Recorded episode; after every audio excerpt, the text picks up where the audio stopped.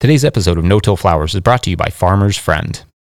It's no secret that almost everything grows better in a tunnel. Bring the benefits of greenhouse production to your veggie or flower farm in an affordable and easy to assemble package from Farmer's Friend Caterpillar Tunnel Kits. They're quick to build and move, come in a variety of styles and sizes, and include everything you need to make installation a breeze. Can attest to this. I own two of these tunnels myself, and they are super easy to put up and take down as needed. Plus, if you order two or more tunnels of any size, you'll get free shipping on your entire order. Also, be sure to check out Farmer's Friend's growing selection of small farm tools and supplies like the Pyro Weeder, silage tarps, landscape fabric, row covers, shade cloth, irrigation kits, and more. If you are ready to increase efficiency on your farm and earn higher profits with less work, visit farmersfriend.com today. Today's show is also brought to you by Growing for Market magazine. Want to know the top 10 most profitable flowers to grow on a limited acreage? How to manage a greenhouse for cut flowers? Or how to structure a profitable farm business? Learn all of that and more by subscribing to Growing for Market magazine. Founded by the flower farmer author Lynn Byczynski, Growing for Market is celebrating 30 years of helping local food and flower growers succeed with articles written by industry leaders like Eliot Coleman, Erin Benzakein, and Jean-Martin Fortier. By farmers, for farmers. Plus, subscriptions start at only $30 per year. Whether you do farmers markets, local wholesaling, a CSA, or dream of starting a farm, check them out today at growingformarket.com. Request a free sample print or digital copy from the website, and podcast listeners can get a new subscriber discount of 25% off when using the code SOIL when subscribing at growingformarket.com. Again, that code is SOIL. And I want to throw in just a personal off script plug here to say how much I value my own subscription to Growing for Market. Editor Andrew and his team put together a fantastic collection of articles for each issue.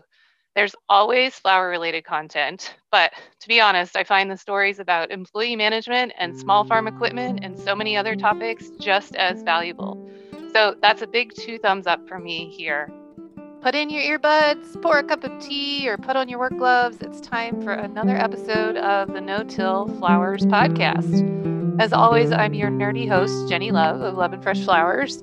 I created this podcast to drill into the details of truly natural farming, be it no till or biostimulants or whatever, as it relates to flower farming. I felt like there was a void in the industry for this kind of information. And since I'm in my third season of no till here on my farm and I still have lots of questions, I thought this podcast would be a great way for me to ask those questions and hopefully get some good answers from our guests. So let's get started. All right, Dahlia lovers, get excited because today's show is all about Dahlia production. I have with me LeeAnn Huber of Coseytown Flowers in South Central Pennsylvania. And this woman is an absolute wealth of knowledge. I've been growing for longer than she has, but she's been very focused on dahlias. So she knows so much and she shares so generously in this episode. She began growing in 2015, like we all do, with lots and lots of crops. But then the reality of trying to farm while raising very small children set in. So she decided to do what I think is a very smart thing. And she focused on one crop, and that one crop was dahlias. So today we just get really nerdy and really, really detailed about all the things I'm sure you want to know about, which include like how to start a new dahlia patch, what kind of site do you need to pick, balancing the soil for dahlias, what kind of uh, attributes are you looking for when it comes to good dahlias for cutting, because we all know there are thousands of varieties of dahlias out there, but not all of them make good cuts. So LeeAnn has this great scoring system that she helps us um, understand what would make a good cut flower in the dahlia world. She also goes into detail about how she stores tubers. After failing for several seasons, she now has it dialed in. I talk about my system for no dig dahlias and how that works into my no till system here at my farm. Uh, LeeAnn is really generous with talking about nutrient deficiencies, and we both talk about how we use foliar feeding um, as a way to keep our plants healthy. And I even ask her that age old question does size matter? So we've got lots and lots to discuss today. And bonus, there is going to be a short extra episode this week, which is just me and LeeAnn talking about pest control in dahlias. Yes, pest control. Always the biggest headache for any dahlia grower. So make sure you come back and tune in for that later this week. And also, while I have your attention, make sure you're following No Till Flowers on Instagram. Again, that's at No Till Flowers on Instagram.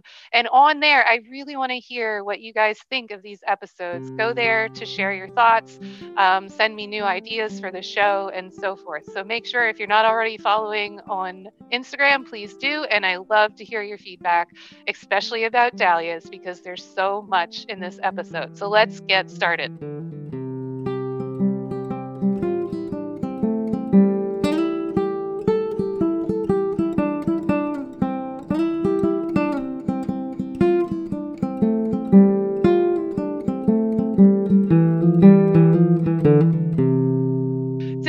The podcast, I'm very excited to talk to LeeAnn Huber from Coseytown Flowers.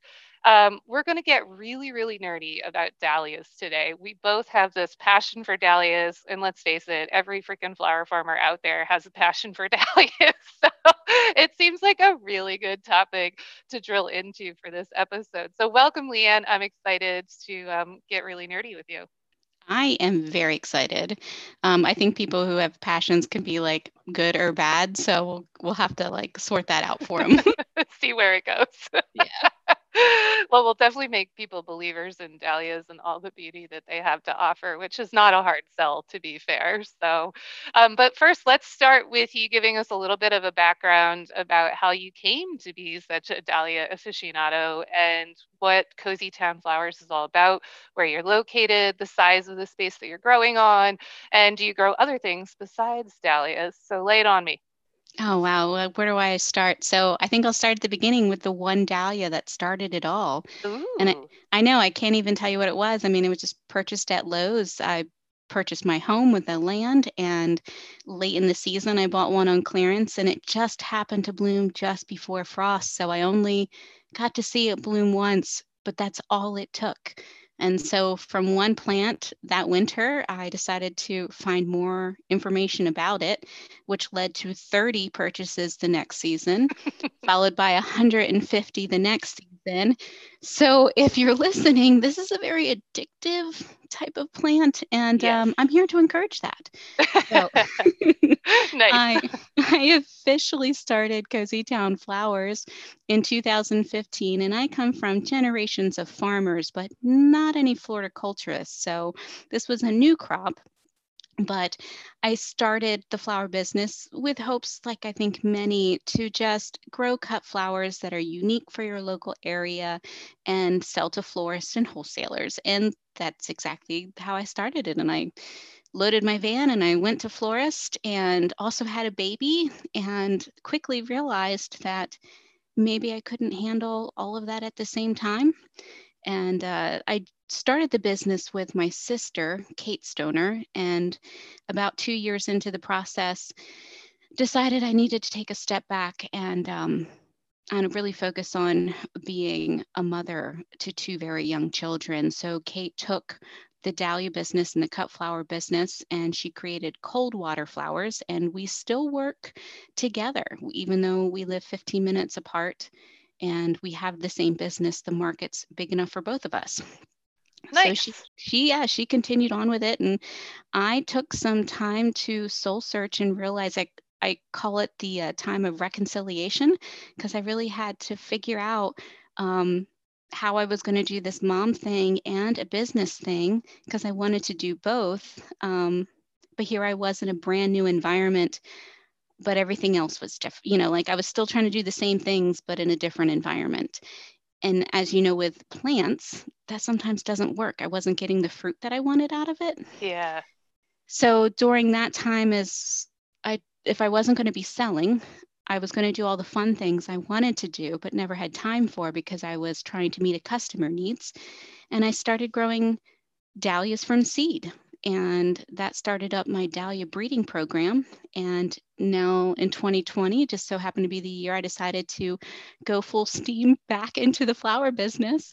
Uh, what a year to pick. It was a year of growth though because you know, all I needed was the space which I had, and I had never stopped growing dahlias. I just stopped the local sales because that's the most time consuming Yeah. part. Yeah.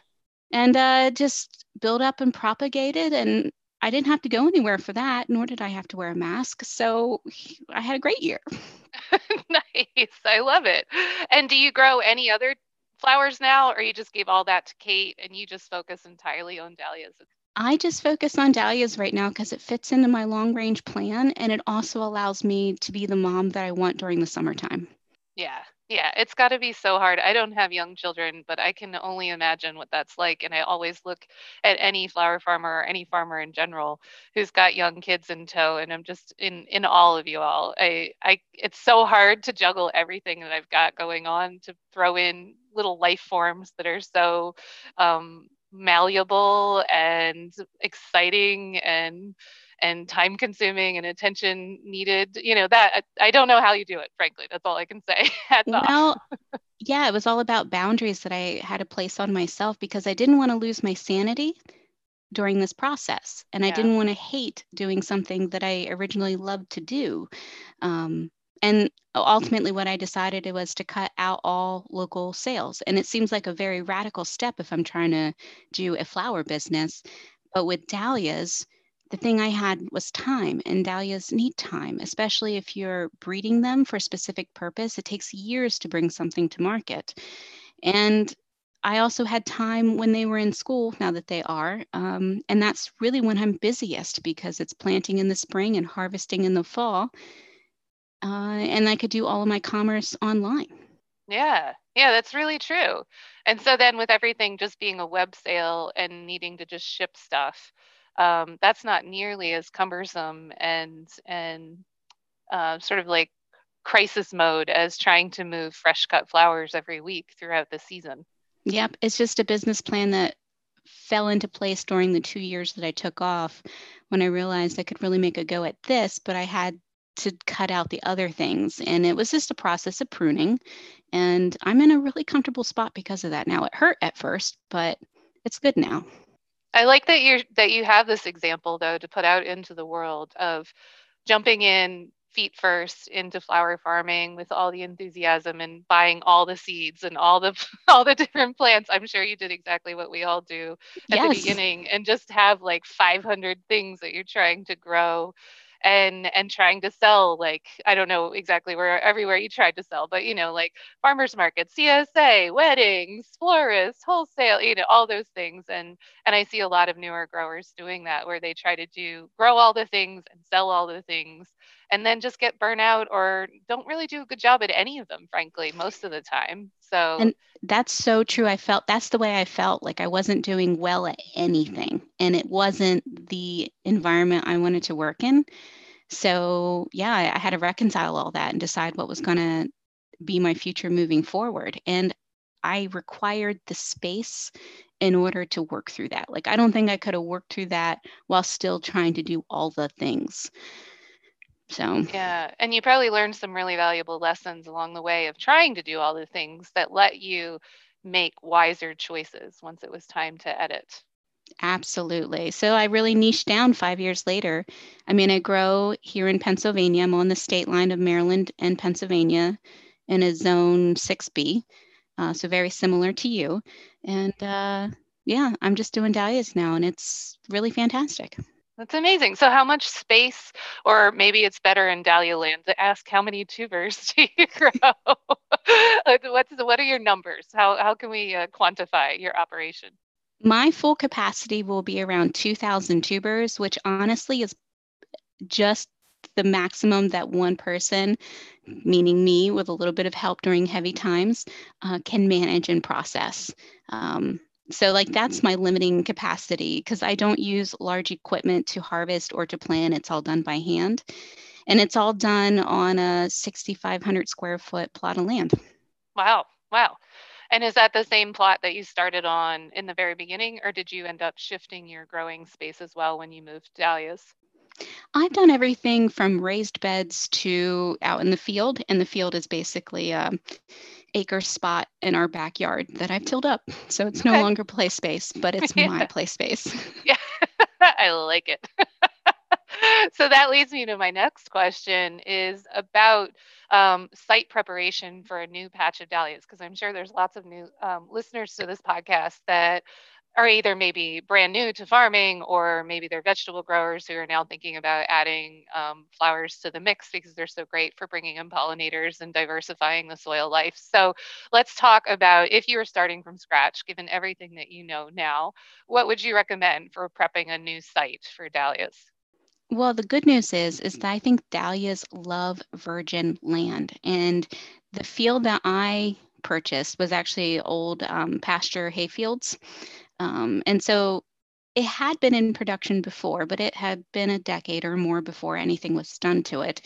Uh, so I that first year, honestly, I went through, I tilled because that's what everyone does to get sod up. And uh, I planted and I had a great year. But what I quickly found out is that um, dahlias need a lot more care than just a plant and walk away. They are very hungry plants. Yeah. Um, they really need a lot of nutrients beyond nitrogen, potassium, and phosphorus. And getting a soil test was probably the best thing I ever did to really dial in to see what dahlias um, needed because sometimes in some circles you'll hear that they're called divas for a reason. Um, they, they are. they are like they require a lot, but at the same time, they can be so easy when you have the right ingredients in place. Mm, yeah, I agree. They're they're kind of a real um, puzzle to figure out initially, but once you kind of get it dialed in, I feel like at least at my farm, dahlias are the most productive uh, crop that I have. So it's just a matter of figuring out the formula, and then once you get going, it's not hard. But those first season or two is pretty rough. yeah, yeah. Yeah. So so they need full sun and good drainage. And then what pH are you aiming for in your field? I aim for about six five here in mine. Six five to six eight seems to be a nice sweet spot for dahlias. I mean, it's yeah. the it's like the spot where you're going to get all those favorable microbial activities happening and what they're going to do is they're going to turn all the available nutrients in the soil and make them available to the plant. So, making sure your water's at the pH, making sure your soil's at the pH.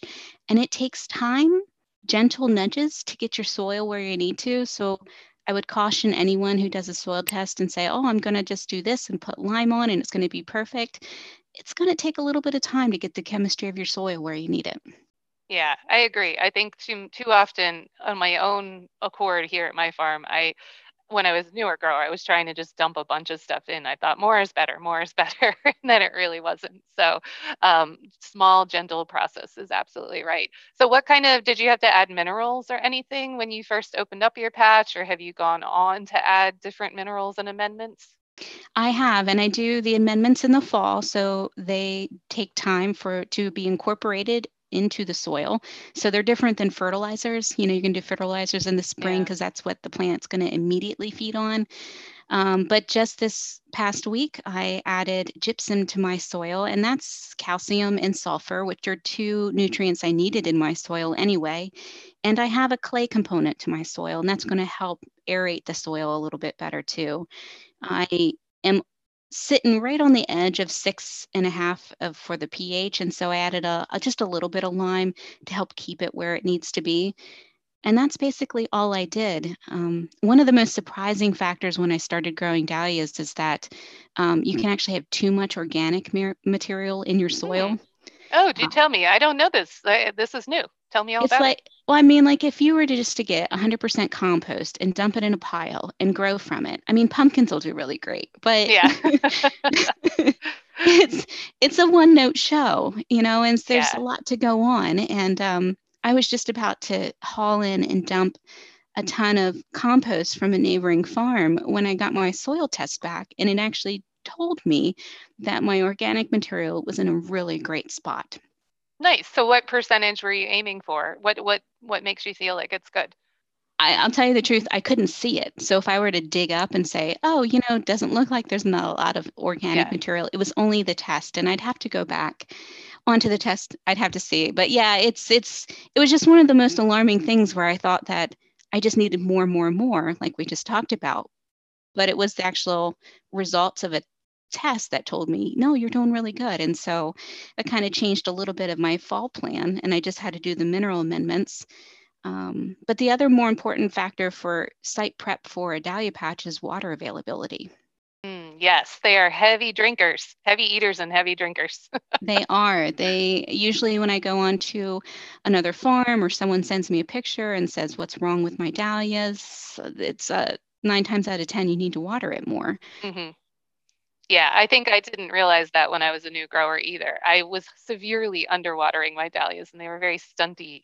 And then I, for whatever reason, decided to start watering them more and they became giant after that. They are water loving plants, and water is very important for nutrient uptake. So you could have all of the nutrients there, but if there isn't enough water in the ground to help them take it up, then they can't feed. Yeah, yeah. So, what do you, um, in your experience, have you found to be some of the nutrients that are most important to healthy dahlias? And I know it's all dependent on what's available in the native soil where you are and um, climate and a lot of other things. But generally speaking, what do you think are some of the more important nutrients to think about when you're growing dahlias? I have found that dahlias do love nitrogen. I think in some circles, you might read about how not to add nitrogen to dahlias when you plant them that might be a little outdated or it might be in certain situations where maybe they're just doing a few plants but if you're a production agricultural cut flower operation or even in your own garden and you want a lot of blooms you do want to make sure you have enough nitrogen uh, for available for your plants. So your npk making sure they're in the right balance um, is a good place to start, but dahlias also really require calcium, sulfur, and boron. If I'm going to have a deficiency, it's usually one of those three. Nice. So I've noticed calcium being a big issue in my um, dahlia production here, and I started using last season um, Korean Natural Farming KNF. I started creating my own um, calcium-based fertilizer using eggshells and vinegar, and applying that as a weekly, weekly application. so I, I don't know who taught me way back when about dahlia feeding, but to do it every week and to do it a week proportion, uh, you know, W E A K. Yes, there you go. Amount. yeah, it sounds funny when I try to say it just over um, the air like this. But so every week to fertilize with a week amount of um, mineral or of nutrients. And so last season I started foliar applying this um, KNF solution, which is water soluble calcium from eggshells.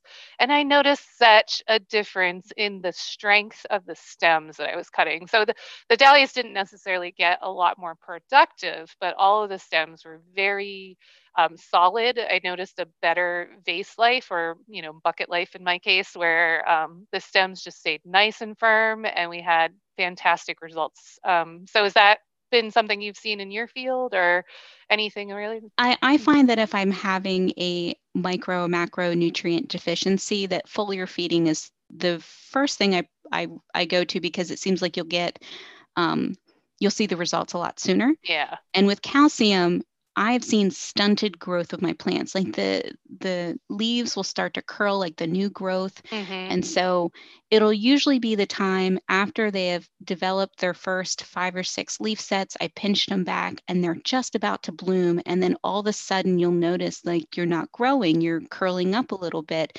Um, you're getting a little pale. I wouldn't say yellow, but they'll be pale. Yeah. Um, that's a that's a first indicator for calcium deficiency. And then if you leave it like that, they'll just be stunted plants the entire season. Even if they do manage to bloom, the stems will be shorter, um, they'll be weaker, they'll break off at the blossom point. Um, so, yeah, it's just a simple mineral and it's one that you can apply, like you said, and you'll see a result in 10 or 14 days. Yeah, it's so it's amazing how quickly they respond to foliar feeding in particular. I feel that way about all my flowers at the farm. We do foliar feeding almost exclusively for um, fertilizing at this point. But the dahlias, it's it's like you spray. I usually spray in the evening and let it um, not not at dark, but you know I spray around five o'clock or six o'clock, and then it it dries off by um, the time the sun sets. And then in the morning I come back in, and it's like it's like a whole new field. It's like, wow, look at them. They're glowing. I swear they grew three inches overnight. Um, so it's really fantastic how they respond. It makes you feel like a really good grower when you do it. yeah. Um, but tell me about boron. So I know that it's very important. It's one of those micronutrients that I feel like I did not give enough attention for many years, and I've started to try and focus on it more. So tell me your experience with boron and what does that deficiency maybe look like in dahlias? Yeah, I mean, I didn't have any clue what boron in the soil was until I had a problem. And I think that's the most case for most people. But what was happening is I was noticing that the edges of the leaves of the dahlia were burning and darkening. Um, there was and, and, this was on new growth again at that same stage. And I think it's with dahlias, you if you start from a tuber, that tuber has all has a lot of things in there. It has water, it has carbohydrates, but it also has minerals in it that they're going to need until they start producing their own feeder roots. And so, this time period between their first few leaf sets and when they bloom, this is the time where they're making their own feeder roots into your soil and they're developing their own root structure to feed themselves. And they're not relying on that tuber nutrient anymore. Yeah. And this is when I see a lot of these nutrient deficiencies because it's not in the soil for them to take up. And so boron is another one. And I think some dahlias are more sensitive to these um, deficiencies than others because hmm. I grow a lot of varieties in my patch. Yeah. I don't I don't have rows of 100. Um, I might have 30 to 40 and then one of this one because I'm trying it out. Um, and so I will have a completely healthy looking plant next to a plant that's struggling. And so I have a theory that maybe some varieties are more sensitive than others. We'll see in a few years or a lifetime if I'm correct. Yeah. But I hope you're tracking that a little bit. We inquiring minds want to know. but the boron is one of those things where I'd have this row of healthy plants, and all of a sudden, this one specific variety was having an issue. And uh, I did some testing, and it confirmed that it was boron. And it's a difficult one. Like if you just needed to add boron to something, it's hard. I did get a recommendation from a specialist that said you can use borax soap because that has oh. boron in it. Um, but use it very sparingly because these micronutrients, like you can overdo it quickly and then the soil can't process it out. The plants don't need a lot of it, and then you can quickly have too much. Um, so basically, using a salt shaker, get it around and incorporate it in. Right, um, right. But yeah. if you can find a way to put boron in a foliar feeding, they'll respond quite quickly, just like calcium. Yeah, yeah, exactly. And I've heard, I haven't used it, but for what it's worth, I think there's a product called Solubor, which is uh, something you can use as a foliar feed as well. But again, obviously in very, very small amounts, um, because boron is one of those things that can quickly turn ugly if you use too much of it. So, yeah. Yeah. yeah. And then, so real quick, sulfur. T- talk to me about sulfur and how you've witnessed that in your patch in terms of deficiency. I'm not an expert on this one yet. I think they go hand in hand with calcium. That's why I was very excited to amend with gypsum this fall, um, just because they're the two major components of gypsum. And it also is what my ground needed and what my plants needed. Not every plant needs to have, you know, all of these microminerals in the concentrations that they did. But since I'm really dialed into one specific crop, it did make it quite easy to you know use this and put it in because my goal is to not do foliar feeding every week like I agree. It is a chore, and you would like to have time in the summer to be with your kids and stuff. And that's one thing you've got to do. I do. And uh, I mean, I know maybe other people have four wheelers with tanks and they can boom spray. No, I'm hucking a five gallon tank on my back. Yeah, around. Me too. and it takes a long time. Uh, so yeah so i'm trying to really get my soil dialed into my crop and and if i have to hit them uh, a couple times in this season that's fine but no my goal is not to do foliar feeding every yeah. week i do i have to say i i completely validate your statement that it's just such a time consuming and carrying a five gallon backpack spray around is really not very fun but I do find it is the one time that I really look at my plants. So I've tried to like take it away from being like just a chore to feed the plants and think of it more as scouting. Um, you know, I looked at pest pressure, I look at deficiencies, I just kind of take a gauge of what I think, you know, are these going to come into major flower this week or do I think it's going to be two more weeks until they're really starting to go? And, you know, late, later in the season when they're in bloom, I think about it, you know, that's when I do my, my sort of head count for each week. And I think, okay, so next week we're probably going to have 30 bunches of blizzard or whatever. And then I know, you know, that's what's mm-hmm. coming. So I try to I try to multitask as all good women farmers and others others of the world do. So, um, being, but what? Oh, go ahead. You have to say being with your plants and being in tune with them is so important. I mean, I'd rather do it with coffee, but you know, each your own. each their own each their own. I totally i would like to do it with coffee as well but um but i'm doing it in the evening so probably not a good idea. Uh, but i wanted to say for those listening and maybe it helps you too LeeAnn to know i have a backpack sprayer that i love. Um, it's called it's from uh, four suns. It's a battery operated backpack sprayer. I can't give it enough of a thumbs up um, in general and i learned about it from mandy and steve at three porch farm and i think it's it's the best backpack sprayer ever. So look that up um, for folks who need a backpack sprayer and getting a battery operated one just changes everything because then you don't have to stupid hand pump the whole thing.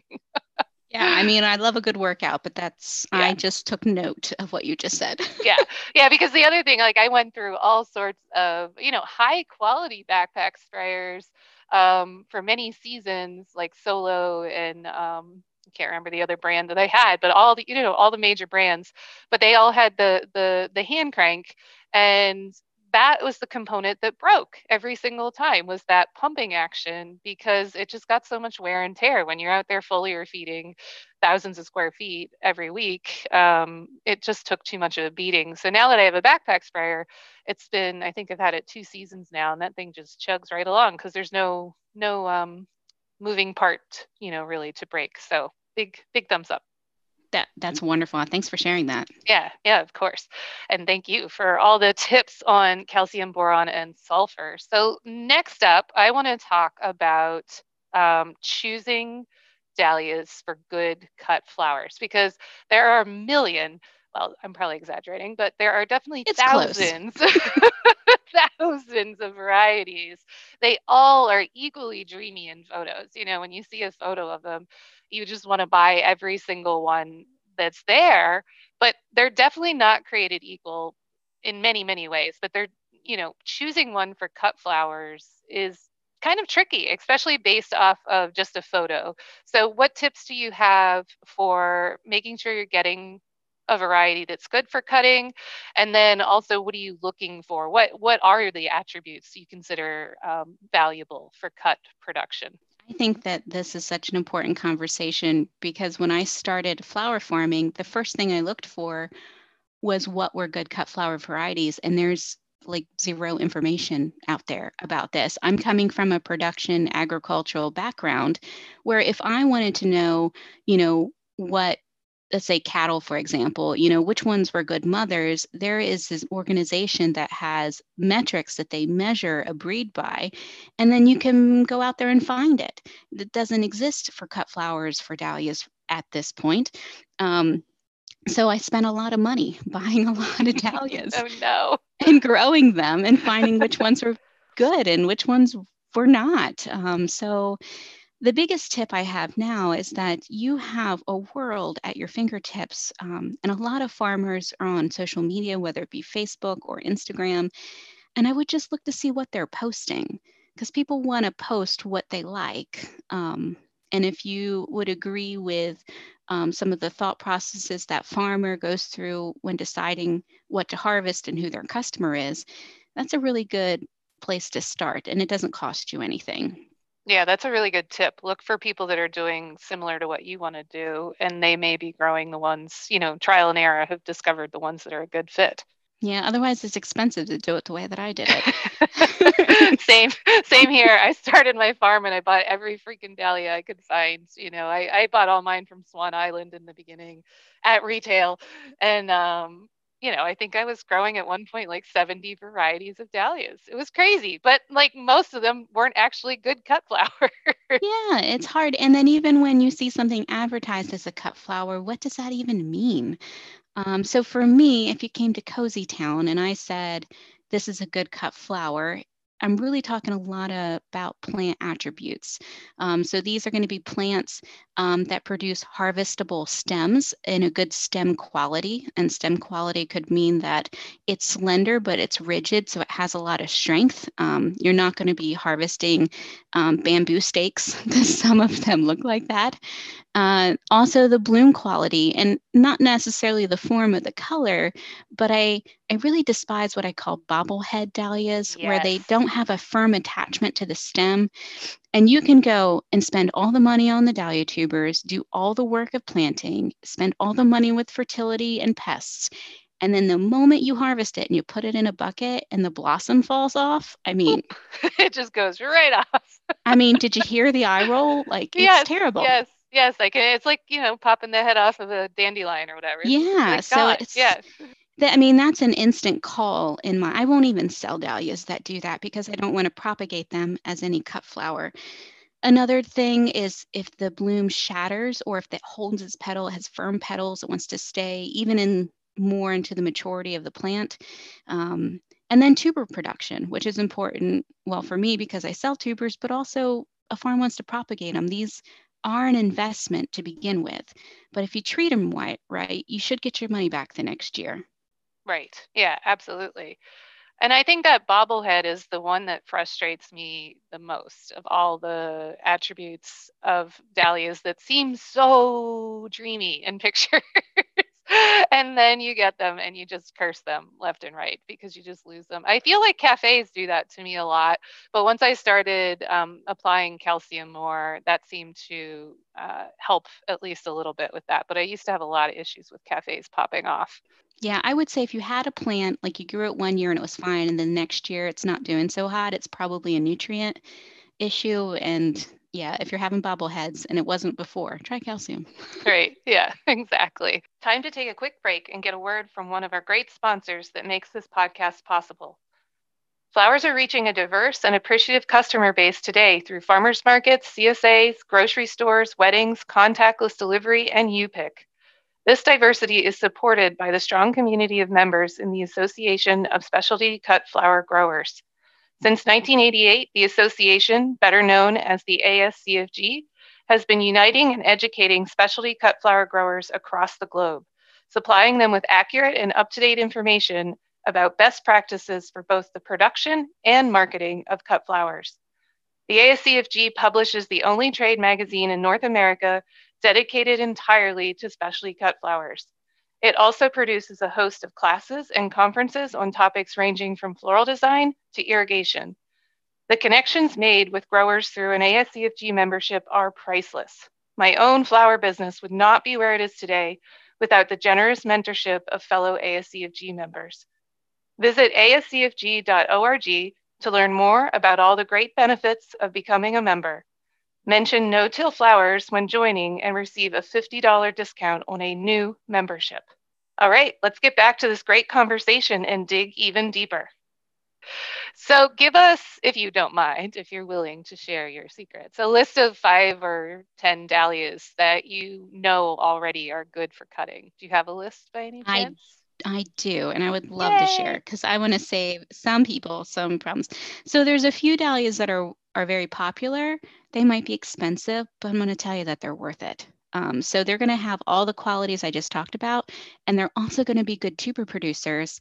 Um, so you're going to get your money back. Okay, so those would be peaches and cream, which is super hot right now. Yeah, it's a wonderful plant. Um, another one is Coralie.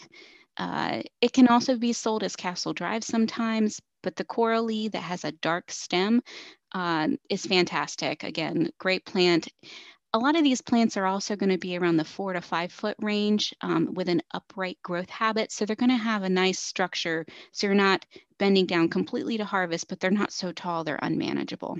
Mm-hmm. Another one would be Blyton Softer Gleam. Ooh, I don't and know that one. Oh. what, what's that look like? it's a very soft, muted. Um, it gets yellow in the fall, but it's more of an amber um, during the year. And this is a ball type dahlia. And okay, that's another yeah. thing we didn't talk about is the for- some yeah. forms can work better for cut flower production than others just because the petals themselves might be more sturdy. So like a ball dahlia yeah. is just a nice firm bloom. Um, and anyway, so Blizzard um, is not that expensive, but it's a very good white, and it's just going to give you a ton of stems you're going to make money off of. Yeah, um, that's and, my. By the way, that is my number one dahlia variety here at my farm. The it yeah. just a it's a crank it out kind of dahlia. Yeah, if you were going to invest in any white, just buy that one and then yeah. experiment later on. Yeah. And then the other one would be the Cornell Dahlia family. And so Dahlias can sport, which means they can change colors randomly. And if they're stable after this, they can be introduced as a new variety. So there's a variety called Cornell, which is a red bloom um, that sported into an orange or a bronze. And so that's called Cornell bronze. Um, another sport of this family is called Ivanetti, which is like a plum burgundy. And then there's Isabel, which is more of a purple lavender. And so these plants all have different colors, but they really came from the same plant. So they're going to have the same growth habit. They're going to be the same height. They're going to produce the same wonderful tubers that are easy storing. Um, and if you're going to have a row, it'll be super uniform. Yeah, I didn't know that about Ivanetti and Isabel being part of Cornell. That's that's new. That's exciting. Some of these are sports of sports, so I'm not sure how the family tree breaks down there. Right, but you're right. They all are. And now that you say that, I yes, they're very uniform plants. Now that you've said that, I just I knew Cornell and Cornell bronze, but I didn't realize Ivanetti and Isabel were also part of that group. So that's fantastic. I know this is the nerdy stuff we all live for, right? I was gonna say it's like you specializing is how we get this kind of fantastic information. I love that you've synthesized all of this together for us. So let's let's um, tease apart that um, the classes or groups of dahlias for those listening who don't know what that's about. So I'll, I'll let you do the full spiel, but um, there's ball, there's uh, water lily, um, decorative. So go, let's let's talk about that. Yeah, I mean, there. I think there might be, gosh, I'm going to say about 13 or 14, and these are just forms that the American Dahlia Society has classified. Dahlias are so unique and so diverse um, that they can really be any shape size or color other than green and blue. Um, so th- anyway, the forms that I talk about have been recognized from the American Dahlia Society. So there's everything from formal decorative to informal decorative, cactus blooms, um, water lilies, another one, the ball type I mentioned before, um, a little tiny ball, it's called a pom-pom. Um, and basically it's about this the shape of the petal and how it sits on the bloom itself and whether they're curled inward or outward and any combination of these. Um, some forms do do better than others for cut flowers. So like closed centered dahlias, which could be your formal decoratives or your balls, they have a lot of petals and they're not going to open up immediately to be pollinated. Once they become pollinated, they're really going to lose a lot of vase life because the plant's done. Like it's reached its point of maturity and it's just going to set seed. Um, so while other open centered dahlias are beautiful, they can still be used for cuts, but you have to cut them a little sooner and just know they're not going to have the vase life of another closed center dahlia. Those are all fantastic tips for what to look for too in general when um, considering the different forms. You know, I definitely swear by ball as pretty much the only the only non-ball dahlia that I grow really is cafe, and then labyrinth is another one that I really like. So and the in general, it's not always the case, but in general, the bigger the bloom, the fewer days of vase life you'll have. And so yeah. I consider the big ones like cafe or um, labyrinth to be more event type flowers, which is what you use them for, isn't that true? Mm-hmm.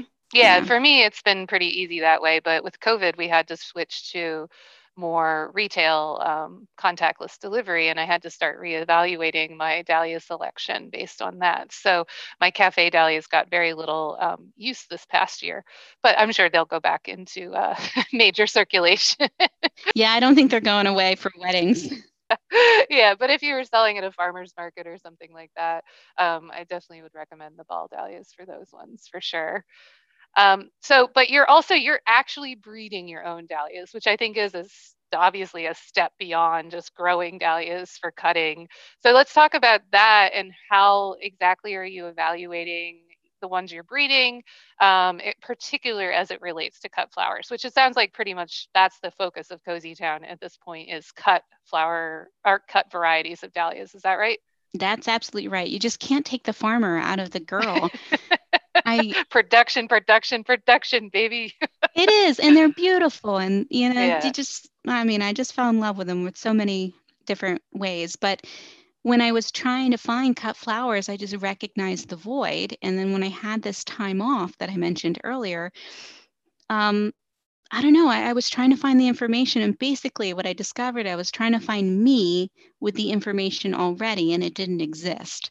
So that's what I'm doing now. I'm aspiring to be who I was looking for and to breed dahlias that are just going to make profit for all of these individuals growing for a cut flower market. And they don't have to go through the guesswork or the expense of trying to sort through the tens of thousands of varieties that are out there.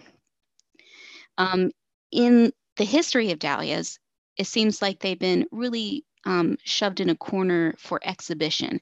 And exhibition grown dahlias, they're really bred for their bloom and their perfection of bloom. And when you get so singular like that, you can lose another quality because of that. And I think that the plant for a dahlia has suffered. There are some great dahlias that we've just mentioned that are great for cutting, but I'm hoping to build upon that and make them more available. So, everything from tuber production to the plant growth habit to the quality of the stems, the strength of the blossom, um, they're the features that I'm looking for because if you can buy a tuber and the next year it produces seven more for you and they're easy to store you know that's the type of plant that i'm going to want in my own field so i hope to make it available for others yeah and you're doing also though breeding through seed crossing is that right that's the way that you find new varieties so yeah seeds are the sexual reproduction part of the plant um, and then the asexual propagation would be through cuttings or tubers because the tubers the genetic material in the eyes is going to be the exact same copy for the plant that it came from. Yeah. And most cut flower farmers would not want to necessarily go down the path of using seed dahlias, correct? Because they not there's a lot of variability there, and you may not get what you need out of the space that you're growing in. It's de- it's better to stick with tubers and cuttings. I feel like that's the case. Oh yeah, I mean, I wouldn't recommend doing seeds. They're cheap to begin with, but you don't never know what you're going to get. And I mean, you could get a low quality plant next to a high quality plant, and if you have a market that's requiring a specific shape or size or color, you're not going to get that with seeds, and they take up a lot of space. Um, like for instance, I plant around 500 seedlings a year, and the first year, I might keep like 25 of those. So that's like around 5%. And the rest of the plot is pretty much wasted because I just destroy all those plants. Um, and if I'm really honest with myself, I should probably have only kept eight or nine of those. And that's down to a 1% return rate. Great, great. Yeah.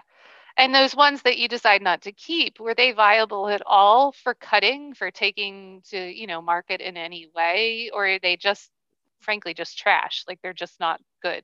I harvest them. I, I give them away. A lot of them are open centered. So okay. you have to be able to cut them and harvest them.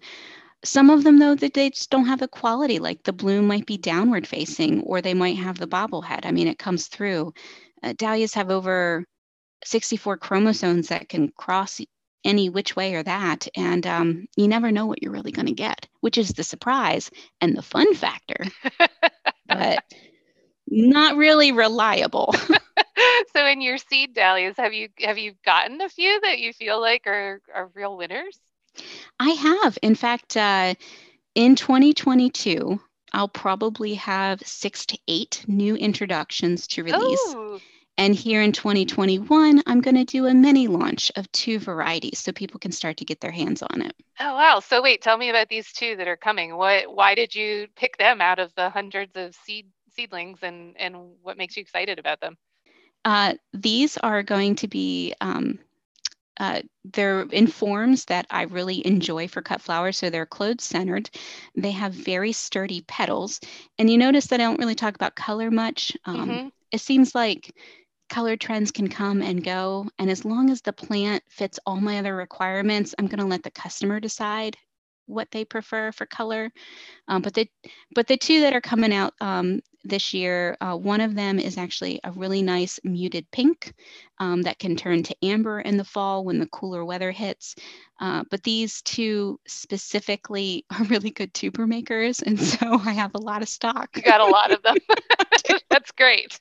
hey, there's always a reason to start somewhere, and there's no shame in that for sure. So, did you? So, did you get to name them? Do you name them when you? Do yeah, ev- every new seed is potentially a new variety, and so they have the Coseytown name, and I will be releasing them soon.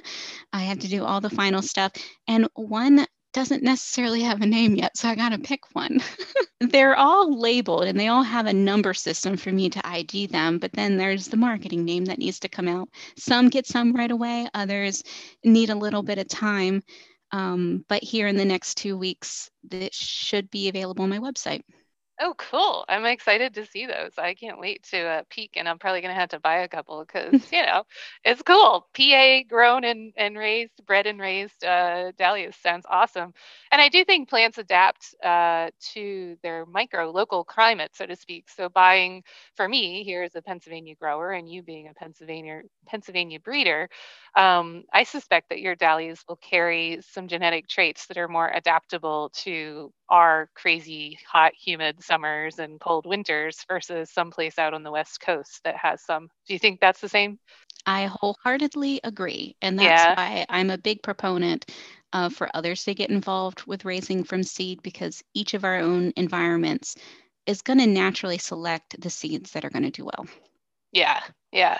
And I feel like that's part of the other thing when I was um, not very uh, not I, I don't know that my selection of dahlia varieties was as nearly um, scientific and straightforward as yours. I, I kind of went with my gut a lot of times but um, in terms of just calling tubers you know back in the day i had like 70 varieties now i'm down to 10 varieties. Um, i just grow them in mass quantity now. But the ones that i chose had a lot to do with could they could they handle hot humid summers like we here have here in the mid-atlantic region? Um, and some of them wouldn't really have usable flowers until late September or October. And they might have been perfectly viable, beautiful cut flowers and growers in, you know, Colorado maybe would find them very useful. But here in Pennsylvania, it just didn't work. So I I would strongly encourage listeners to also just consider that as well when they're growing. I also hope as more people get involved with cultivating new varieties of dahlias that they share the details about it. Um, I mean, early blooming is a very important trait that farmers yeah. or growers might need to know. And so, while I might have some that are early blooming and others are not, I'm going to do the diligent thing by sharing that information on what works here. Now, yeah. others will need to have a little grace and understand experiences and environments can change some of that. Um, but there's zero information about that now, and a little bit would be helpful. Yeah, I, I can't say enough about knowing whether it's an early bloomer or a late bloomer being super important because one of my very favorite dahlias, hands down, I think my favorite dahlia is called Jasmine Pearl. And she is the dreamiest, sweetest, silvery lavender. Um, I think she's just an informal decorative. Maybe she's actually a formal decorative. Um, a wonderful and highly productive dahlia except she doesn't bloom until the second week of October. it's really not useful here um, because we get frost in mid to late October. So I get one week out of her. I, if she would just bloom earlier in the season, I would just I would just do hundreds of weddings with that color. It's a magical color, but it's useless, frankly. So that one got called this past year, um, and I kept like five for myself. But that's not one I would ever recommend for um, for growers who have short, colder seasons. All right, so I'm taking notes. We need a jasmine pearl or early bloomer. I'll tell my yes, seeds. The equivalent. Find it. it is. It's just such a great color. It's really, really lovely, but yeah, it just doesn't come on in time. So something to think about when choosing a variety. Um, so, okay, let's see where we at here. Oh, seed saving. Um, any other tips for people that maybe want to try this for themselves? Say it's a grower who's got, I mean, I know there's a lot of um, people getting into farming with similar backgrounds to you and I, where we come from agricultural families with hundreds of acres of land. Um, but the, the original farming model the family had isn't working anymore. So they're seeking specialty crops. So maybe, maybe dahlias from seed production could be, is that a crazy idea? something people it's, could do? It's not crazy, but it is a long range plan. There's a okay. bit of patience involved for propagation, and you got to make sure that you're going to be able to do all the parts well. Growing from seed is just one hurdle, and then it's growing it to completion, having it make tubers, storing the tubers, and increasing the stocks. So, and you have to do that multiple seasons before you have enough to sell. Yeah. Yeah. But if you're but I mean, I wouldn't dissuade it. I mean, it's pretty much the thing I look forward to every year going out there and seeing the brand new bloom every season. It's Christmas morning every morning. I need to come out to your farm just to do that one morning and just like see what magic is there. That would be amazing. Yeah. But if someone but if someone wanted to do this, I would just say think about your favorites, your favorite dahlias, and then think about why they're your favorites. Is it just the bloom? Is it just the color? Or there other attributes? And then from there, be a little bit more critical about the plants you bring in and making sure they meet the attributes that are important to you and then just start planting them next to each other. I don't do very many hand pollinations because it takes time. Um, and I just don't find that to be something I have a lot of these days with young kids. So I do open pollination and it's worked out really well, but it's very intentional. Like yeah. I'm only planting plants next to each other that I want the bees to touch. And so, uh, you know, that's one thing. And if you're going to start, just have a plan and also know that plan can be flexible and you can change it. But if you have a goal, eventually you're going to end up getting there. Yeah, yeah, definitely. And and keeping good records too, I think is important as well so that you act or not records, but organization. It's such a key component of that, I would think. Oh no, records are very important. I mean, I can't trust my brain to remember what I ate for, you know, last week, let alone what flower bloomed in 2018 and what its qualities were. And so yeah you'll you'll save yourself a lot of mistakes if you take good notes so you don't make those same mistakes again. Yeah yeah. And one question i get a lot that i'm realizing maybe you would be able to help answer from growers that come and see my dahlias here at my farm a lot of times the initial question anybody asks is like well how many how many stems do you get per plant? Like how what what what can you expect to harvest from one dahlia plant? And that has so much to do with the variety and usually i can't really answer that question. But if you're selecting for cut varieties do you have a, a criteria for the number of stems you think a plant should produce to be a good productive cut more than one uh, There's some I, I brought in this week. I got two flowers off of them the entire season, and they're well re- renowned um, show flowers. Um, you know what I mean? So, no, when I look at a plant and I say it's good for cut flower production, I'm looking for eight to nine stems, if not more, per week. And that's okay buds. per week. Okay, yeah, per week. Um, there were very few that hit that mark. Um, you know so there there has to be some measure of give when i look at these. Do, do they make good tubers? Do they have good um, stems? Um, is the bloom desirable? You know how many stems? You know if it's doing five or six that's okay. You know what yeah. i mean? Um, there are very few what i call tens out there where they meet all 10 of my requirements in the best possible way. Yeah yeah. I feel like Blizzard does for me though. I mean, I feel like I get I get like 12 stems per week off of Blizzard. No, if I could just take Blizzard and make it every color. All colors, yes, I'll be done. Please, please. Done. That's that's my seed seed fairy request, please. Unfortunately, Blizzard doesn't make a lot of seeds for me, so I might have to. oh. but it's in my seed parent bed every year because I still okay, have hopes. Just in case. Just in case. Good. Go Blizzard Glow. Go. All right. So I know one of the biggest questions listeners are going to have, and I always get, um, is about dahlia storage. So I know that you dig yours. I no longer dig mine, and we can talk about that then. But let me hear from you what your tips are for dahlia storage once you finally get those suckers dug up. I will tell you a story. I killed my dahlia tubers the first three years. Oh no! I tried to do. I did, and I mean, once, maybe twice. Oh my goodness, but three? I usually don't make three mistakes in a row. And what I failed to realize is I didn't look at them for what they actually were. And they are a fresh root crop that I was trying to mm. do long term storage with. Yeah. And the art of long term food storage has really gone out of our communities. Yeah.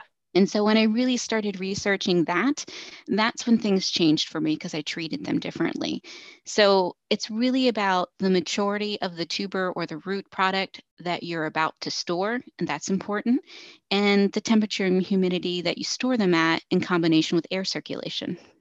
Hmm. So okay. The the baseline, what I would say is if you could store potatoes anywhere for long term, that would be a good place to start.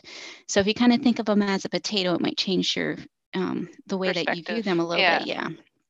But they really want to be at a very high humidity. So the perfect conditions would be 80 to 90% humidity, anywhere between 42 and 45 degrees, which just so happens to be the exact same temperature and humidity as root cellars. Mm-hmm.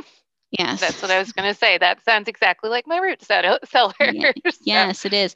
So if you live in an old home that has a dirt cellar floor, I mean, you're golden. Mm-hmm. Uh, as long as the temp stays really low, you want to make sure that the dahlia tubers stay um, under 50 degrees.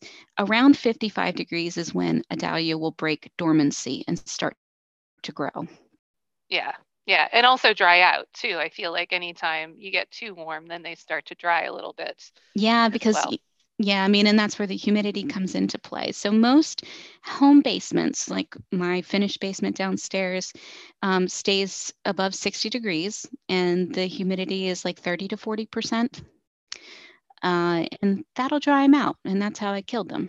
Um, yeah. So, it, then it's about finding materials to try to get to the best that you can, um, whether you're storing in plastic because you want to keep the humidity in. Um, you're storing storing in um, sawdust versus perlite. Um, again, it's about moisture holding. So I store in a root cellar. Um, my neighbor has one, and I have access to it, which is fantastic for what nice. I do. Uh, so I have to store in open crates because I need uh, air circulation, so Yeah. like the bulb crates, and I line them with paper and I use saw or pine shavings because I actually have a lot of moisture and I don't need that moisture sitting on my on my tubers. Um, I wouldn't recommend uh, pine shavings for like a household basement. That would be too dry. Too dry. Yeah. And then other things like don't touch, don't stack against the wall. That's an air circulation issue. Uh, and then keeping them, you know, around 42 degrees and they'll sit there all winter just happy as can be. Do you check on them every once in a while still? Yes, I still do because you never know if never know. condensation drips down there. Uh, and you don't know if tubers actually have rot on the inside. Uh, that can just come up and it is what it is. But our loss, my loss rates are, are, are very minimal these days. And um, yeah, but I still check on them. And if there's a problem, you just have to adjust. Yeah. And when I was storing them, I was storing them in my cooler, which I found the walk in cooler, you know, what we'd normally use for cut flowers through the season. I found I had a lot of success storing in the cooler because I could set the temperature and I could set the humidity the same way we would during the season. Um, and that, that was a great system. So if people out there don't happen to have a root cellar, but you do have a walk in cooler, it's very likely you can get just the right um, conditions in there as well. I'm having success with that as well. I did buy an indoor cooler for my basement to keep my processing all together and to keep the quality of my product while I was dividing in pristine condition. And they're doing great. Um, even with an open bucket of water in my basement, the humidity is staying around 88%. Oh wow, Um, nice. Yeah, I know. So it's it's doing really well. For those that might just have a few tubers, let's say you're in the 30 to 50 range, um, and you don't have a good spot within your home or your neighbor's home, um, consider doing like one of those bucket root cellars. Have you seen those, Jennie? No. You, like, dig a hole and you just make a five gallon bucket and you put it down in the hole and then you insulate the top. So you're oh, making wow. a, a, mini root cellar. Yeah, it's like caching kind of, you know, just dig a yeah. big pit and then, I mean, you have to do more than dig a pit, but it's like that. Wow. I have not seen that. It's definitely worth a Google search for sure. Yeah, it's it's just something little. Everyone has a yard, hopefully, and if it works and it's near maybe a, a foundation of a shed or something, just to kind of keep it frost free, it might be worth for someone to look into. Yeah, definitely and and just uh, it, that goes to the point that I store my tubers in the ground now. Essentially, you know, I don't dig them at all anymore, and um, and they store beautifully in the ground if you take some some precautions for that. Uh, so yeah, I haven't dug my dahlias since um, oh my gosh, now. But I guess the last time I dug um, dug and divided in the traditional sense was 2015. So, oh, that was about the same time you're getting started. That was that was the last big dig that I had, um, and that's when I kind of got rid of all the varieties that I didn't like and decided to just keep 10 that I did like and replant them. And since then, we haven't um, dug them all up since then. So you can overwinter them in the ground if you're in a zone as warm. We're in zone seven here, um, 6B sometimes, uh, and it works beautifully. Uh, if you're a bit colder than that, it might not work. But dahlias like to be, as you said, as long as you can keep it above 40 degrees in the ground, generally speaking, they're going to survive that um, and keep them at a decent humidity, but not too wet. So the key is to keep the moisture off of them and not let the ground freeze. So, do you insulate them in some way? Yes. So, First, the what we do is we wait until the plants get a hard killing frost and they turn black, and then we cut them down at the ground. Um, and we've been leaving the debris just right in place on top of the beds. Um, though I know you told me earlier that might cause slugs, and now I'm like re- rethinking my um, my question there, but or my uh, my logic there. Um, but uh, typically I've been leaving the debris on the ground because it returns nutrients to the soil. Um, and also it's it's a lot of work to, you know, lug all that plant debris off of thousands of dahlias, as as you well know, LeeAnn. That's sure. that's not to be underestimated. yeah, it's a lot. and it creates a huge compost pile. So um, it's great if you want to actually take the time to process them properly as compost. But if you're a home gardener and you happen to be in a more suburban location and not lots of space, creating this massive heap of um, really gross, slimy stems in November might not be the best thing. So, um, so leaving them on the beds has worked well for us in terms of it's not caused any disease, but it maybe it's causing slug pressure that I wasn't really calculating previously. But back to the moral of the story is that we we cut them down. Um, and then on top of that uh, well first we amend um, with minerals or whatever we need to do to adjust ph. We do that in the fall. And then um, over top of that we spread leaves and straw, or this year it was just leaves because I got a really great source for um, mulch leaves. And it's about 8 to 12 inches of this insulating layer of organic matter. Um, whatever you can get your hands on works. You could also use pine straw, um, regular good old fashioned straw, or leaves. Anything I would suggest, anything you can get for free, because if you have a lot of dahlias, you're going to need um, a lot of mulch and then once it's insulated with that nice thick layer over top, we pull big tarps over top of all of that, big impermeable, tar- impermeable tarps. They could be silage tarps. Here we use recycled uh, billboards, so old billboards. There's a, a guy I happen to make the acquaintance of who works for a billboard company, and, and he noticed that I had some tarps on my field at the time. They were just construction tarps like you get at Lowe's and he said, "Could you maybe use, you know, like big, big tarps?" And I was like, uh, "Yes, please." Well, that was serendipitous. yes, it was fantastic. So now I have this massive collection of tarps that are, are quite big, and it's great because they they really stay in place, um, and they're very. Well, how, how do you keep your tarps in place? Because I live in a very windy area. Yeah, so do I. Um, my farm is up on the top of a plateau, so the winter winds are really wicked, and it does take a lot of work. So, for the record, this whole um, not digging your dahlias is not necessarily less work. Noted digging. so I don't want anybody to be fooled into thinking this is magically easy. It is really excruciatingly backbreaking work in um, the late season. What I like about it is that it means in the spring we have no work essentially in terms of dahlias then. So while it's not less work in the fall, it does mean there's no replanting work in the spring, which does cut your dahlia labor in half. Um, but in the fall, it is it does involve moving a lot of heavy stuff around. So the the mulching materials are heavy, the tarps themselves are heavy, and then to hold the tarps down, you have to use a lot of soil or sandbags or um, you know, con- cinder blocks, concrete blocks, big stones, whatever you can find. Usually, I, I, have about, I think we did a count. Um, this season, I think it was about 600 soil bags um, on the one patch. I think I might have broken my crew's back that day. Um, and uh, and then we have a second patch that I don't we we didn't count that patch, but so it's a lot. It's a lot of heavy weight. That's how you have to keep the tarps down, and it's super important to keep the tarps down. I think that's the thing that I, it took me a couple seasons to learn exactly how to pin those down that they would stay put.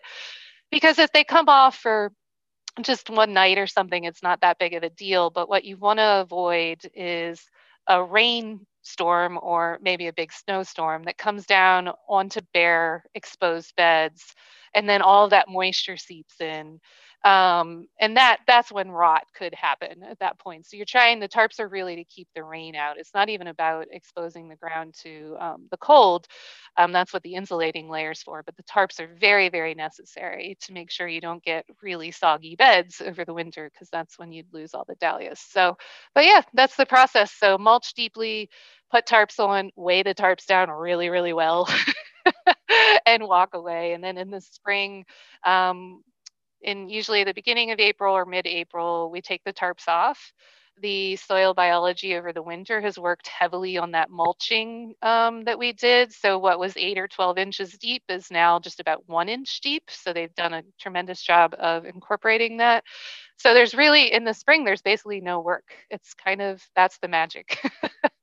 um, and and the plants come up and they're they're very healthy and they bloom much earlier then. So that's that's the other reason to put the effort into overwintering them in the ground is that they're much more productive. They usually bloom in late June for us heavily. Like the, you know, I know I know in the past I would get maybe a half bucket of dahlias in June, um, but wouldn't really count on them for real production until late August. But now I can count on them as a late June flower, and and they kind of fill in that hole in late June when there's not much else in the focal focal family world. So um, that's fantastic for our zone because like we don't count on any dahlias from a tuber plant and tuber planted in the spring until mm-hmm. like August, mid August. Yeah, yeah.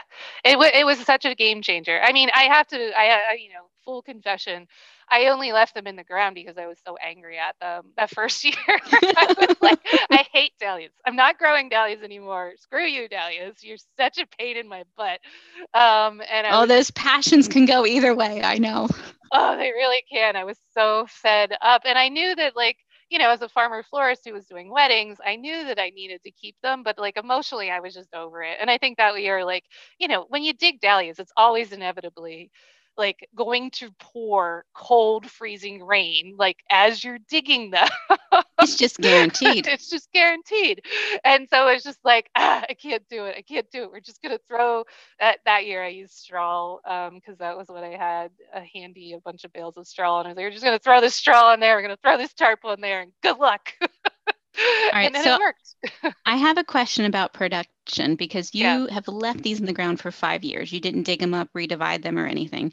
Nope. You find that the plants are too crowded because you have this ginormous tuber clump with all these eyes producing? Yeah, that is such a good question because I've been trying to keep track of this myself. And um, that's one reason I sheepishly asked you how many stems per plant you thought was a good um, criteria for cut production. I've been, the, so the ones that have been in the ground the longest are blizzard. Um, and I've been keeping a very close eye on blizzards because it's you know a it's such a valuable dahlia for me as a wedding florist a white dahlia um, is just so useful. And so it's one of the ones i've always really maintained more meticulously than others. And so i, I was really watching it. This was its fifth season um, in the ground and i actually dug one of the clumps up this fall to see. It was they were absolutely as productive as they've ever been, maybe even more so this year than they've ever been. And we had a really crappy dahlia year this year, I might add. we had a Mother's Day freeze here in um, Philadelphia, which killed the plants. And then we also got um, really just kind of bad weather in general all season. So um, so yeah, this it was a huge the one that I dug just out of curiosity. I dug it just to see the clump, and it was massive. And I have pictures on on my blog um, that we'll link to. Massive, but yeah, it doesn't seem to be crowded out. They don't seem crowded out at all, and in fact, it was surprisingly easy to pop them out of the ground. I thought it would be I needed a backhoe, right? you know, a forklift. You know, I was like all prepared for like, oh god, this is never gonna work. And it, it just popped. The whole clump popped right up out of the ground. Super healthy. It is very dense, very very dense clump, like hundreds of tubers, I think, um, in the clump. Uh, maybe not hundreds. I'd say between 75 and 150 tubers in the clump.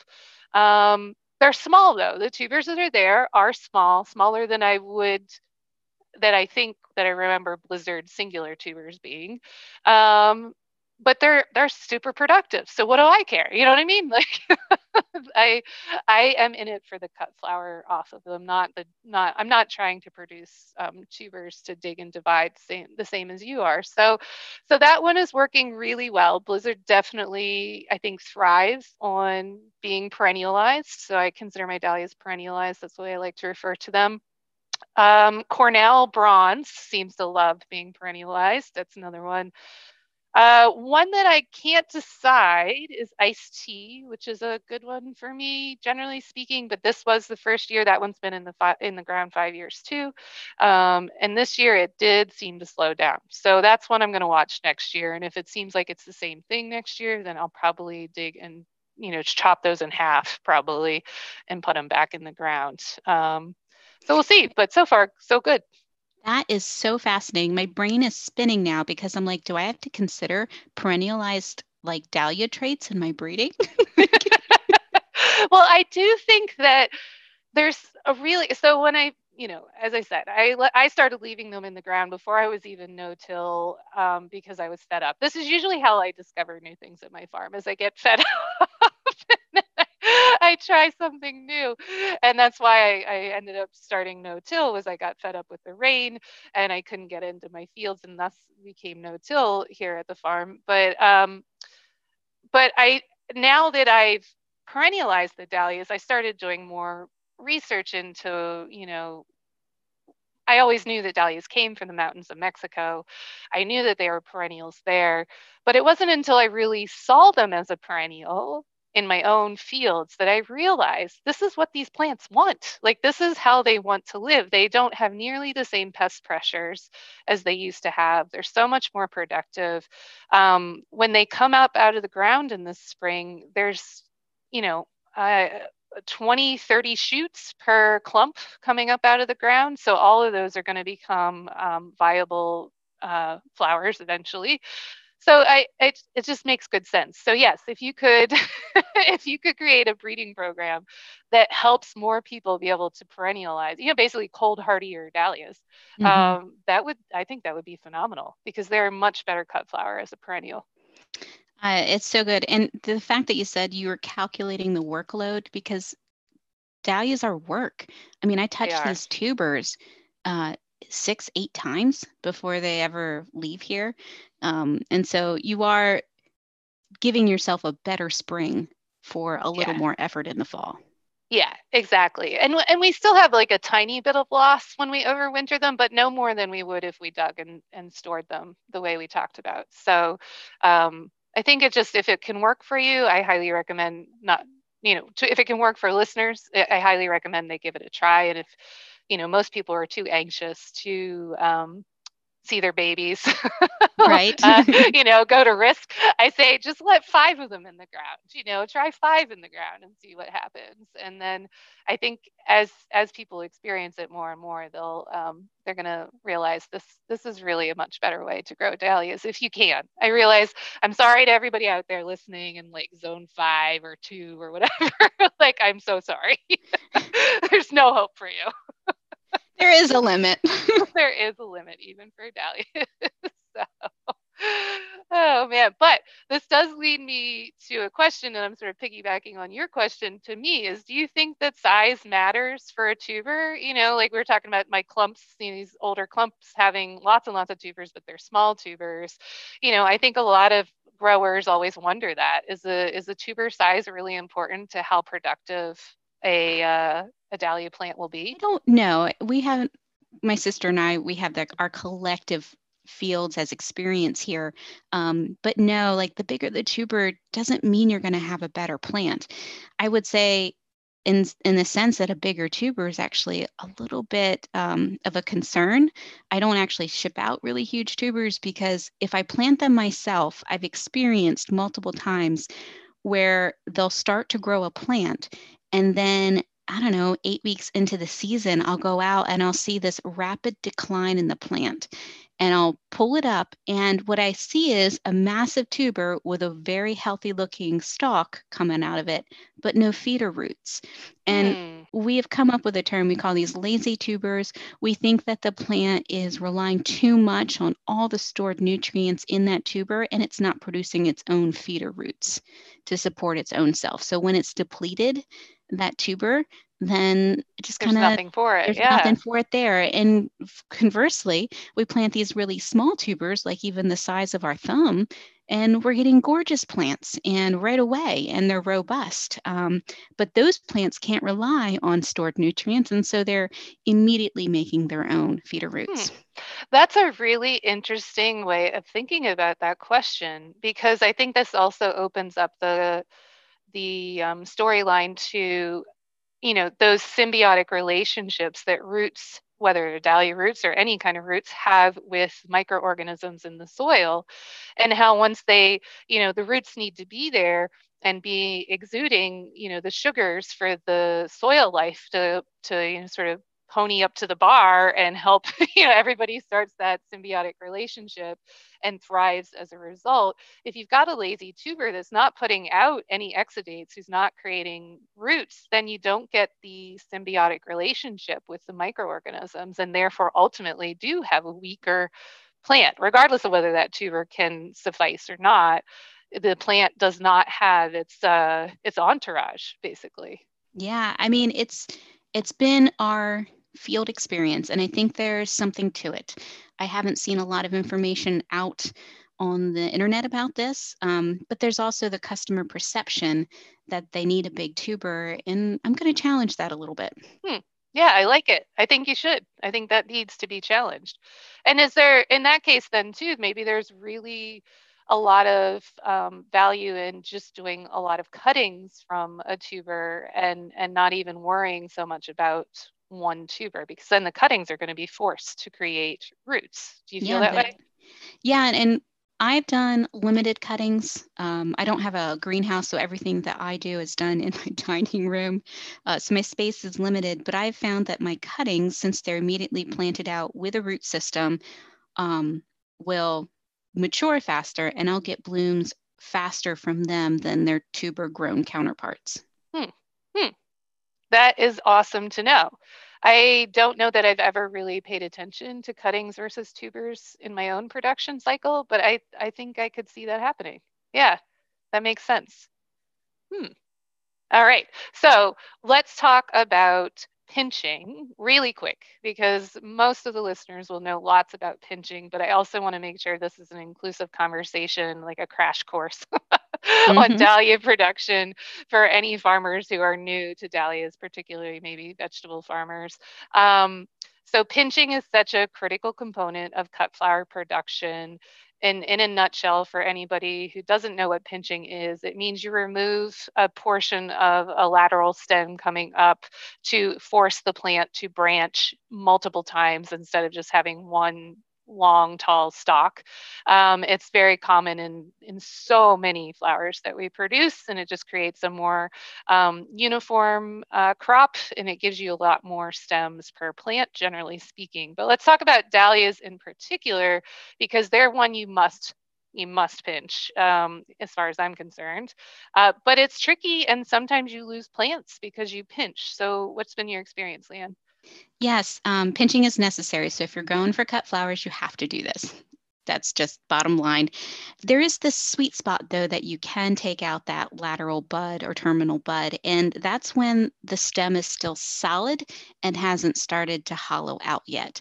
Um, as Jennie just said, that if you don't pinch, you'll end up with this tree. And that's not good for any production. It's hard to support, it'll fall down, um, and it won't give you as many flowers.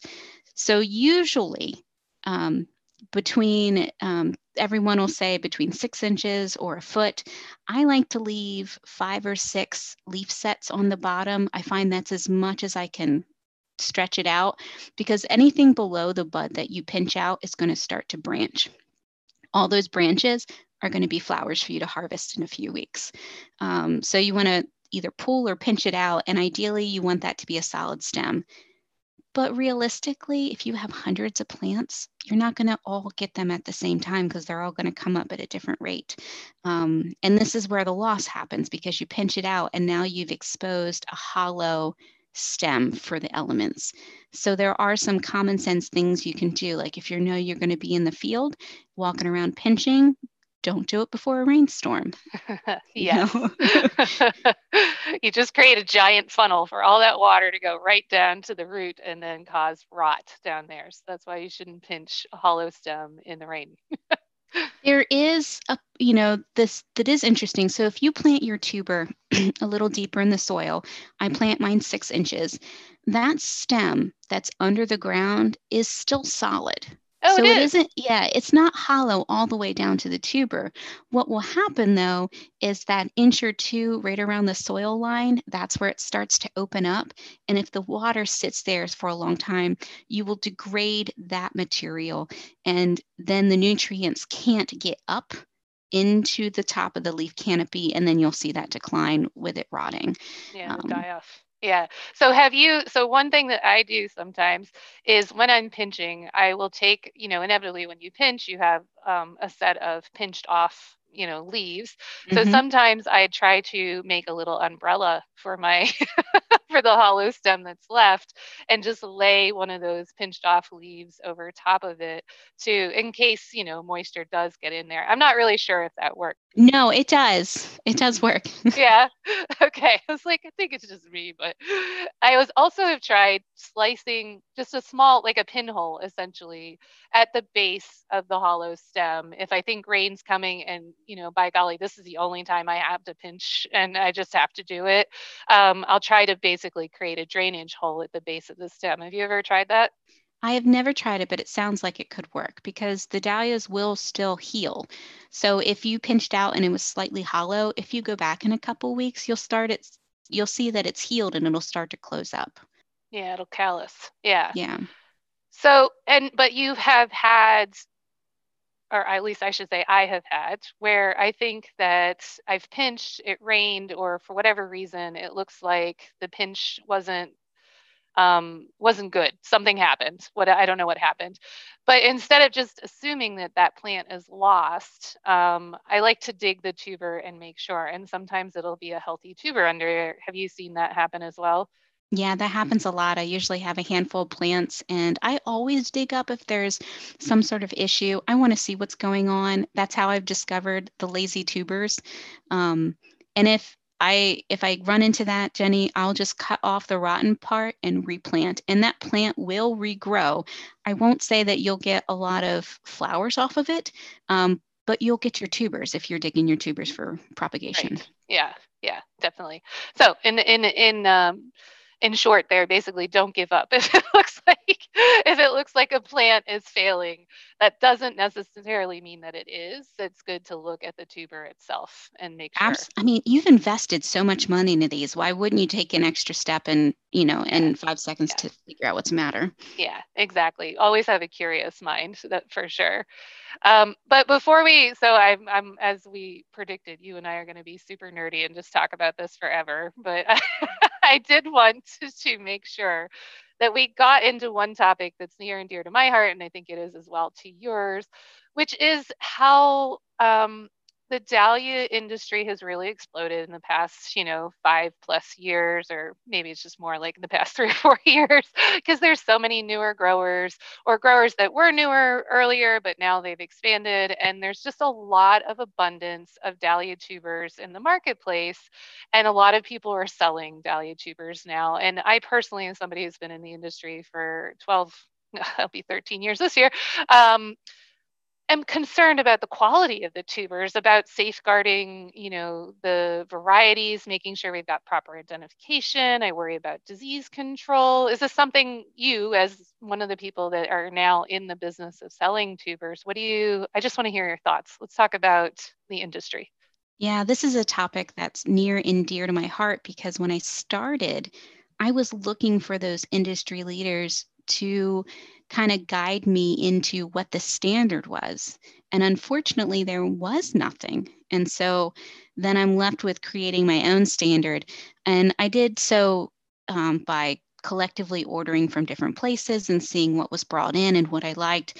And ultimately, it came down to what quality would I want to receive myself. And so I, I truly believe that anyone that begins to sell is under an obligation to provide healthy tuber stock and really should strive both in knowledge and practice to keep our US supply really healthy. So, keeping proper identification, I mean, this is probably the most time consuming thing that I do, um, but it's the most worthwhile because, uh, I mean, your tuber has no value if it's um, not identified correctly. And there's so many parts to the process of growing that you can lose the identity. So I've really strived to make sure that this is a process that I've kept under my own control so I don't um, allow others to tag my plants because I'm so intimately involved with them. I know them even by the leaf shape at this point. Um, so that's with me, and just making sure that that label stays with them through the entire process is important. It is time consuming, it is huge to manage, but I think it has incredible value. The next thing is about disease control. Um, I mean, this is where you have to grow in knowledge about what diseases are out there. There's bacterial diseases, there's virus diseases, and some you can see and some you can't. And so you just have to develop a system that you're comfortable and confident with when you're out there selling them. And I think, regardless of what you're doing, you should tell people where you're at because we're all going to grow and we're all going to eventually develop into better growers and better business people. Um, so as, I think as long as you're striving to better um, your process, that's just a good place to be in. Yeah. And also just taking it seriously. That's the one thing that I do worry about a little bit is that there are so many growers who got into growing dahlias for the flowers, for the cut flowers, you know, and then you know, after, as you and I can both testify, you buy five tubers one year, and then if they all do well, you're going to have 35 tubers the next year. And then if those do well, you're going to have, I don't know, I'm really bad at math, but seven times 35. so give yourself like three or four seasons. And suddenly you've got hundreds of dahlia tubers. And, and they're hard to throw away. You they're hard to away. throw away. Exactly. And so, and I think people become so emotionally attached to them, but yet they're growing in a small space. And so they just think rationally obviously i mean it's a it's a rational next step so to speak to be like well i'll start selling the tubers. But they don't educate themselves on tubers which is different than flowers and and just all that goes into tubers. And i worry personally about the um not that i would get a improperly identified tuber and be frustrated that like oh i thought i was buying peaches and cream but now i've got um, you know cornell came you know right. that that isn't what i'm so worried about personally for the industry but i see where varieties that are similar, you know, say um, like Sierra Glow, and that's one that always comes to mind because everybody's always like, no, that's that's Harmony uh, Gold or something. Yeah, yeah. And yeah. so I think that there's this potential for breeders who worked hard to create a variety to have their variety get kind of shuffled away and muddled and and I, w- I would like to be more respectful of the time and energy that breeders put into creating a variety um, and then, like you said, disease control. I know for my farm, we we ended up with crown gall um, here at 'n Fresh Flowers, which is was devastating for um, a couple seasons, and that was from tubers that I bought from a, a, a small grower who was just dividing their tubers. And and in hindsight, I I wish I had I had known. so yeah, just just learning the ropes of tuber tuber world and not just flower world basically. There's a another layer of um, knowledge of actually selling a root and every state is different. So if you're shipping an agricultural product in state or even out of state and definitely exporting to a different country there are legal rules um, and inspections that take place to help mitigate the risk of spreading these types of diseases around. And so um, it's just it's really worth your effort to contact your department of agriculture to see what is required. And i mean you're just going to gain if you're selling tubers you're going to gain the respect and confidence of your customers by doing this yeah definitely i agree it, it pays to educate yourself if you want to start selling tubers which clearly LeeAnn you have. I love that you've become such a font of knowledge on dahlias and i'm so grateful that you were willing to share all of that with us today and i, I still have like 500 questions to ask you but I, I think we might need to wrap it up for this time around. But before we go, I want to make sure that listeners know that you sell Dahlia tubers, very well thought out, um, high quality tubers through Coseytown Flowers, and that you also have a couple online courses that you've developed and are launching and will continue to launch about um, scientific and thoughtful Dahlia growing. Is that right? That is right. Thanks for mentioning that. Uh, it is my desire to help build up the community around dahlias. And uh, as you can tell, like I've just spent a lot of time just researching and getting to the heart of why things work and what's going to be um, beneficial to the plant and for the industry. And so I'm excited to package it in materials so people don't have to rely on um, social media sites and just um, you know a lot of guesswork. no, it's, it's a lot of guesswork, and you feel like you know, I don't know, maybe this will work and this won't, but now you'll be grounded in a little bit of scientific evidence. Yeah, yeah, I'm I'm excited about those. I'm definitely gonna. Um, I'm definitely going to be one of your students. So I think that because one of the things that as a grower, I, I have, I mean, um, I have more years of experience than you do growing in general, but but the difference here is that you have honed in and you are very focused on dahlias. And that is immensely valuable. That's this kind of thing that somebody who grows as many different varieties as I do, I, as much as I know about dahlias, I can't spend the time that you've spent on really getting to know this crop. Um, and that's why I think you've you've really um, dialed in in a way that I can't wait to kind of, you know, pick your brain constantly about it. maybe future podcasts. yes, there's always something new to learn. And that's what I love about this. Yeah, yeah, definitely. Well, thank you, LeeAnn. You were amazing. I I love talking to you, and I'm sure the listeners are going to get so much out of this. And I can't wait to see the other dahlias that you release. I'll definitely be keeping an eye on Coseytown Flowers, and and we'll just watch you grow. thank you so much, Jennie.